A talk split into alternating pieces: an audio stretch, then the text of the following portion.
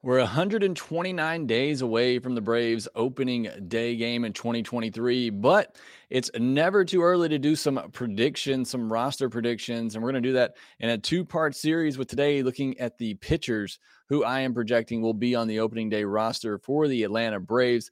Really looking forward to getting to this discussion. Maybe a couple of surprise moves in there for the Atlanta Braves pitching staff going into 2023.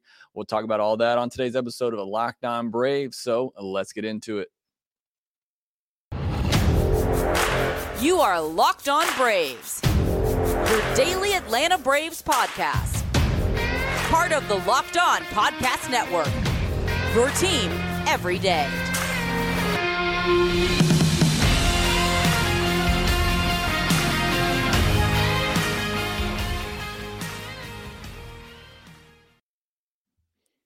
Hey, and welcome back to Locked On Braves, part of Locked On Sports Atlanta, where we cover your favorite Atlanta sports teams each and every day.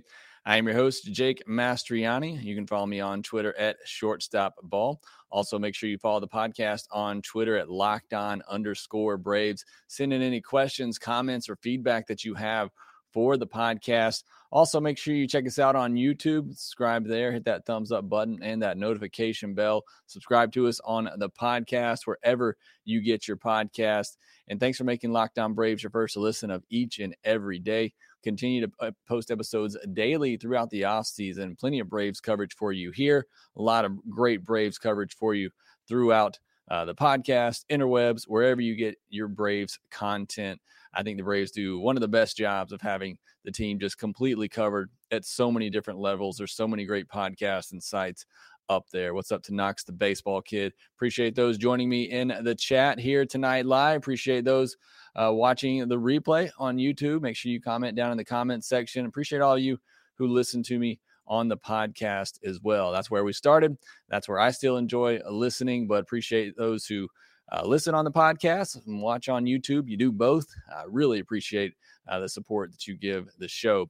On today's episode, we're going to start a two part series. Today, we're going to predict the opening day roster for the pitchers. I'm going to go 13 pitchers, 13 hitters. So I'm going to predict the 13 pitchers that will be on the opening day roster for the Atlanta Braves, trying to take into account moves that will be made throughout the offseason. Again, we'll look at the pitchers today, and then we'll take a look at the hitters tomorrow.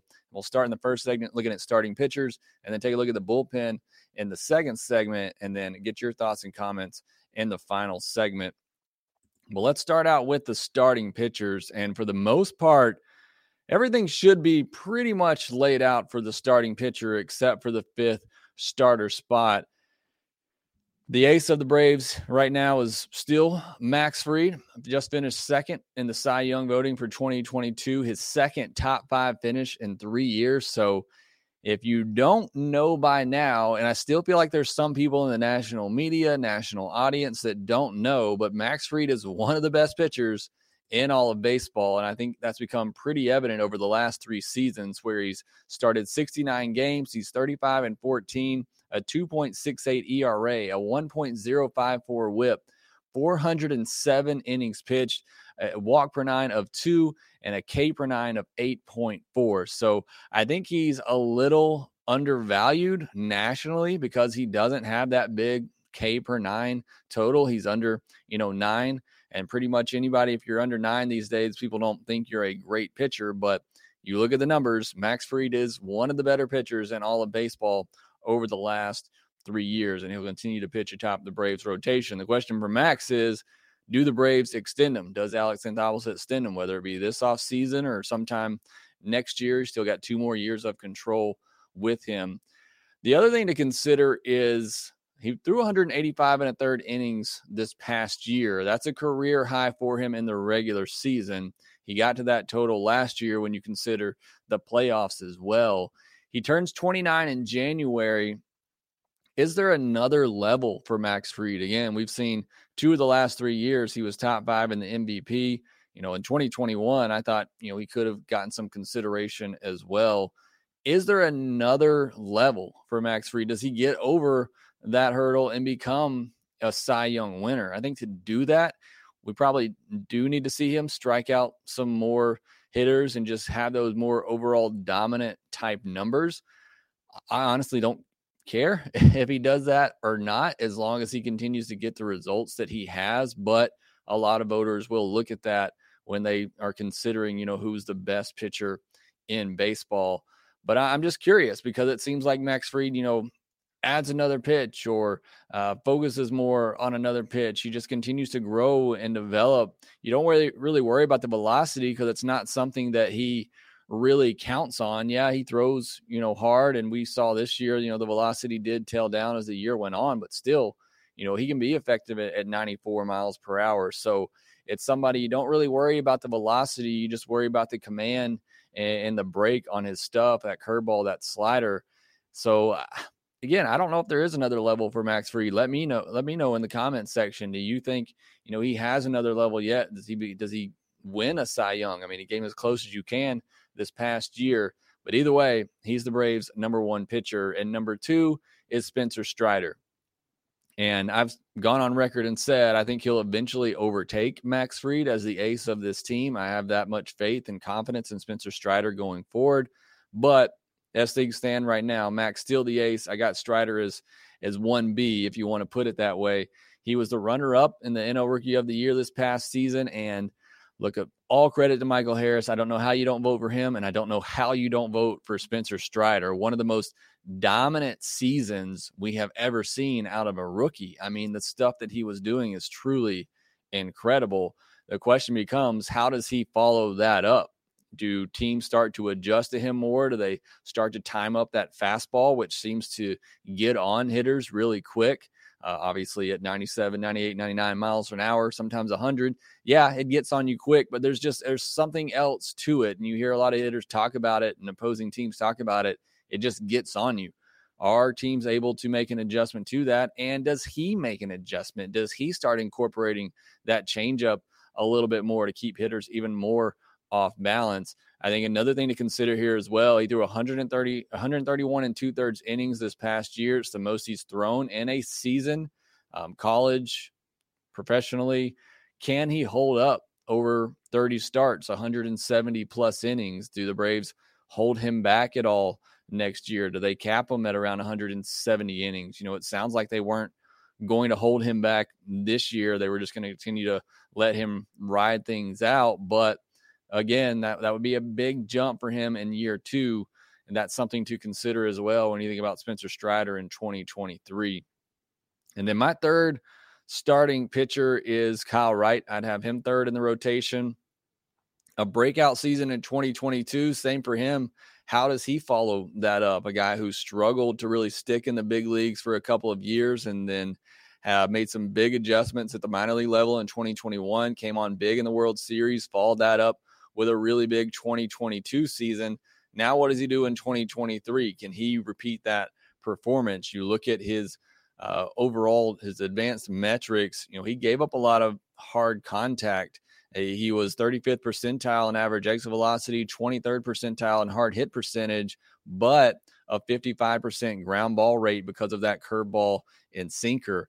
You know, we talk about the hitters that may benefit from the shift going away could, you know, Max Fried to that extent and Kyle Wright, could they be hurt by the shift going away? Guys that really rely on, in Fried's case, weak contact, in Kyle Wright's case, you know, hard hit ground balls into the shift.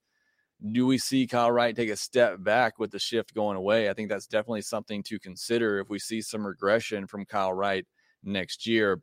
And then in the fourth spot in the starting rotation, love him or hate him. A lot of you in my comment section hate him right now. It is Charlie Morton. Look, they're paying him 20 million. They're not going to trade him. He's going to be in the Braves rotation. He's the one starter that's really looking for a rebound. Him and, and Ian Anderson as well. Just did not have a great 2022. And it was really just the inconsistency. We saw good moments from Charlie Morton, but just wasn't able to consistently put good starts together one after the other. Got to limit the home runs. That's really what killed him this past season is the home run ball. Got to find a way to limit that. Need him to pitch like a $20 million player. And again, just need more consistency out of him. The Braves are paying him to be that guy. He wasn't in 2022. They're hoping he'll rebound and will be in 2023. And then in the fifth starter spot, I don't have the Braves going out and getting another starting pitcher. I talked about this in the offseason. I just, it's to me, it's not a major need. If something were to fall in your lap, if Jacob DeGrom wanted to take a, a big pay cut because he really wants to play with the Braves, then by all means, you know, go for it. But I just don't see with, you know, the other holes that need to be filled, you know, in shortstop, left field. I just don't see a need to go out and, and spend a lot of money on a starting pitcher. I think the Braves have very good staff as is, and I think they have a lot of good depth. At the fifth starter spot right now, the safe pick for me is Bryce Elder. I think he can compete for five innings plus every time out and give your team a chance to win. I've said for a while I like him as a back of the rotation arm in a big league bullpen. So for me, he's the safe bet at the moment. Um, now there are obviously other options. Like I said, there's a ton of depth in the starting pitching for the Braves. If Mike Soroka and or Ian Anderson come to spring training and they've made you know vast improvements, more so for Ian Anderson making improvements, Mike Soroka just showing he can stay healthy and go deep into games, uh, one of them could very easily take that fifth starter spot. But they're both in a situation where I need to see it to believe it. So they'll all come into spring training. You know, I think they're obviously the biggest upsides with either one of those guys, either Soroka or Anderson, but they're going to have to prove it in spring training. So right now I lean towards the safer pick and Bryce Elder. Uh, Kyle Muller as well. He was really great at AAA last year. I thought he should have gotten more looks uh, especially with Ian Anderson was struggling as bad as he was. I thought Muller should have got some more looks. He should have got some more looks with Odorizzi when he he wasn't working out, and it was pretty clear. If Muller can limit the wick, uh, walks at the big leagues like he did at AAA, where he had a 2.7 walk per nine over 134 and two thirds innings, I think he can have a lot of success at the big league level as a number three or a number four starter. So again, a lot of depth there already. There's other guys that I think are in the mix. Um, but I'm really happy with the Braves starting rotation. And I, I, like I said, I don't think there will be a major move made for in the starting rotation this offseason. I think they'll go into spring training with these guys. And those are the five I would go with Fried, Strider, Wright, Morton, Elder. Let me know if you disagree in the comment section or the chat. If you're watching live, who would be your top five right now for the Atlanta Braves? Or do you see them signing a starting pitcher this off season? Next, we'll turn our attention to the bullpen, which I think is pretty solid already, but a couple of new faces in there that I think have some promise and some upside for the Braves next year. BetOnline.net is your number one source for sports betting info, stats, news, and analysis. Get the latest odds and trends for every professional and amateur league out there. From football to basketball to soccer and esports, they have it all at betonline.net. And if you love sports podcasts, you can find those at betonline as well. They're always the fastest and easiest way to get your betting fix need responsibly. Head to the website today or use your mobile device to learn more. Bet Online, where the game starts. Turning our attention to the bullpen, the main core of the bullpen is already set, in my opinion. Raisel Iglesias will be the closer. AJ Minter will be a setup guy. I think he can close games as well if needed. Collin McHugh, another setup guy, and then Dylan Lee in there as well. Somebody who can come in and give you an inning or come in and get a, a tough lefty late in the game. Those are your core four. Now, I'll say this, and I say this all the time bullpens are finicky year to year. You never really know what's going to show up season to season. You look at last year and you thought the Braves were going to be set when they had the night shift coming back, and AJ Minter is the only one that survived till the end. So while right now it looks great on paper, you got four g- good guys that you really can trust and rely and that you feel confident in, you never know what's going to happen throughout the season. Does one of these guys get hurt? Do one of them regress? You know, does Dylan Lee have a bit of a, a sophomore slump? So you never know. And that's why it's so important to have these guys for depth that uh, Alex Anthopoulos keeps going out and signing. Kirby Yates, I have in the opening day bullpen. The Braves are hoping their investment's going to pay off. Uh, they kind of bought low on him coming off uh, injury, weren't really expecting much out of him last year. He honestly wasn't very sharp when he came back, which is to be expected, but it's 2023 when they were really hoping to get the all star version of Kirby Yates and certainly hoping that that happens. I got Jesse Chavez on the opening day roster for the Atlanta Braves. I think he's in there, you know, as a long reliever. you know, garbage time type of pitcher as well as a bullpen coach. Um, unless somebody just comes and pushes him out of that spot, or if they feel like Jesse Chavez would agree to a minor league assignment, um, then I think he's going to be on the roster. But I'm, I'm going to make an exception to that here in just a second.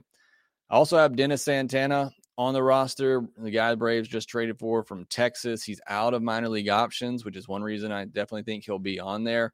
If he can lower his 11% walk rate from last year, then I think the Braves may have found another hidden gem for the, his bullpen. His other metrics look really good, although it's a bit surprising with his big fastball slider combo that he doesn't get more swing and miss and his K rate wasn't higher. Um, but really, just what hurt him was the walks, um, the command issues, which, you know, obviously not easy to fix. But if he can, and the Braves obviously traded for him for a reason, maybe they feel like they can fix that. I think he can become a really good arm in the Braves bullpen. And then my last guy I got in the bullpen, I do think the Braves make one somewhat significant bullpen move this offseason. So far, they've kind of gotten some cheap options that they're hoping will bounce back. And I've had a lot of people suggest this move to me as well. And I think it does make sense to get another lefty in the bullpen. I think they go out and sign Matt Moore. I think they can get him, you know, pretty cheap, three, four million a year, stick him in the bullpen as another lefty, a veteran. So I do think the Braves go out and make one more move. And I think it is for to get another lefty in the bullpen. Uh, and I think Matt Moore would be a really solid option. Again, a lot of you has, have suggested that to me in the comments. Had people on Twitter talk about that as well. And I think it just, I think it does make sense. Look, there's a lot of relief pitchers out there, and Alex does a great job of, of finding pretty good ones on the cheap. So whether it's Matt Moore or not, I do think there is one somewhat significant bullpen move. I don't think I don't think we're going to see Jansen. I don't think we'll see even Kimbrel, although I think you could get Kimbrel for maybe six million a year uh, if you want to come in on a kind of prove it deal. But I think it'll be less than five million, but I think it'll be you know a significant signing for the bullpen. Some other options, I really, I really like Nick Anderson. I, I had him in here at first, but because they got him on that split deal, you know they can send him to the minors if they want to, and then bring him up. But I do like Nick Anderson and the possibility of him bouncing back. Seth Elledge is another really good arm. He had a 2.80 FIP last year and a 12.24 K per nine in 46 innings at AAA. And then Michael Tonkin as well. Uh, he's out of MIBL, uh, minor league options. So I think because of that, if the options thing come into play, I think maybe you could see Tonkin get a guy like Tonkin get in over Jesse Chavez. You know, they come into spring training and obviously earn the spot. He was really good at AAA Gwinnett last year, a 3.17 ERA, a 1.097 whip, 48 in the third inning, 16 saves. So a guy with you know, closer experience at the minor league level, a 2.8 walk per nine, and a 13.6 K per nine. So again, I think you can you can kick, kick Jesse Chavez off of this roster if you want to. I'm just kind of going based on feeling. I know the Braves love him. I know they love him as part of that bullpen for the camaraderie and the leadership that he brings. But I think there are actually better options in that that are available, like Anderson, Elledge, or Tonkin, honestly.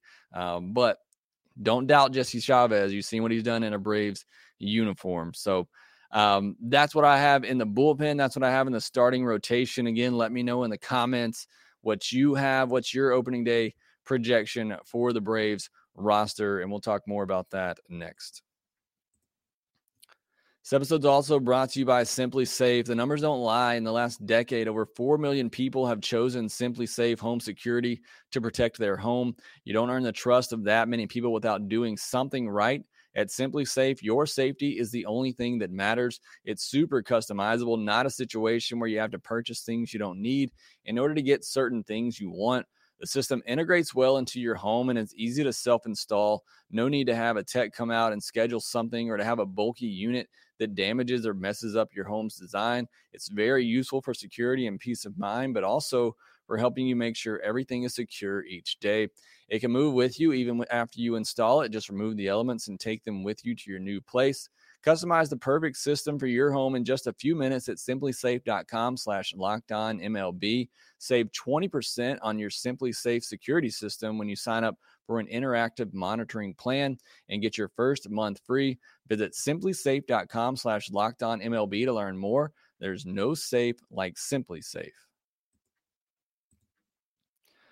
Like I said, I think the Braves pitching staff is pretty pretty much set going into the offseason. I don't think we see a lot of major moves on that side in the offseason. I just I don't. I hope I'm surprised. I think a lot of that will have to do with the payroll. Obviously, everything kind of has to do with the payroll right now. I don't know. Nobody knows really what that's going to be if they're going to go over the luxury tax or not. On you know, obviously, if they're going to go over the luxury tax, I think that opens up a lot of doors to get creative and to make some other moves. But until we see that happen, it's just hard for me to imagine them going out and spending significant dollars on a pitching staff when I think this pitching staff's already top five in all of baseball, the way that it is right now going into the season. And there are just some big holes on the offensive side at shortstop and left field that I just think are more of a priority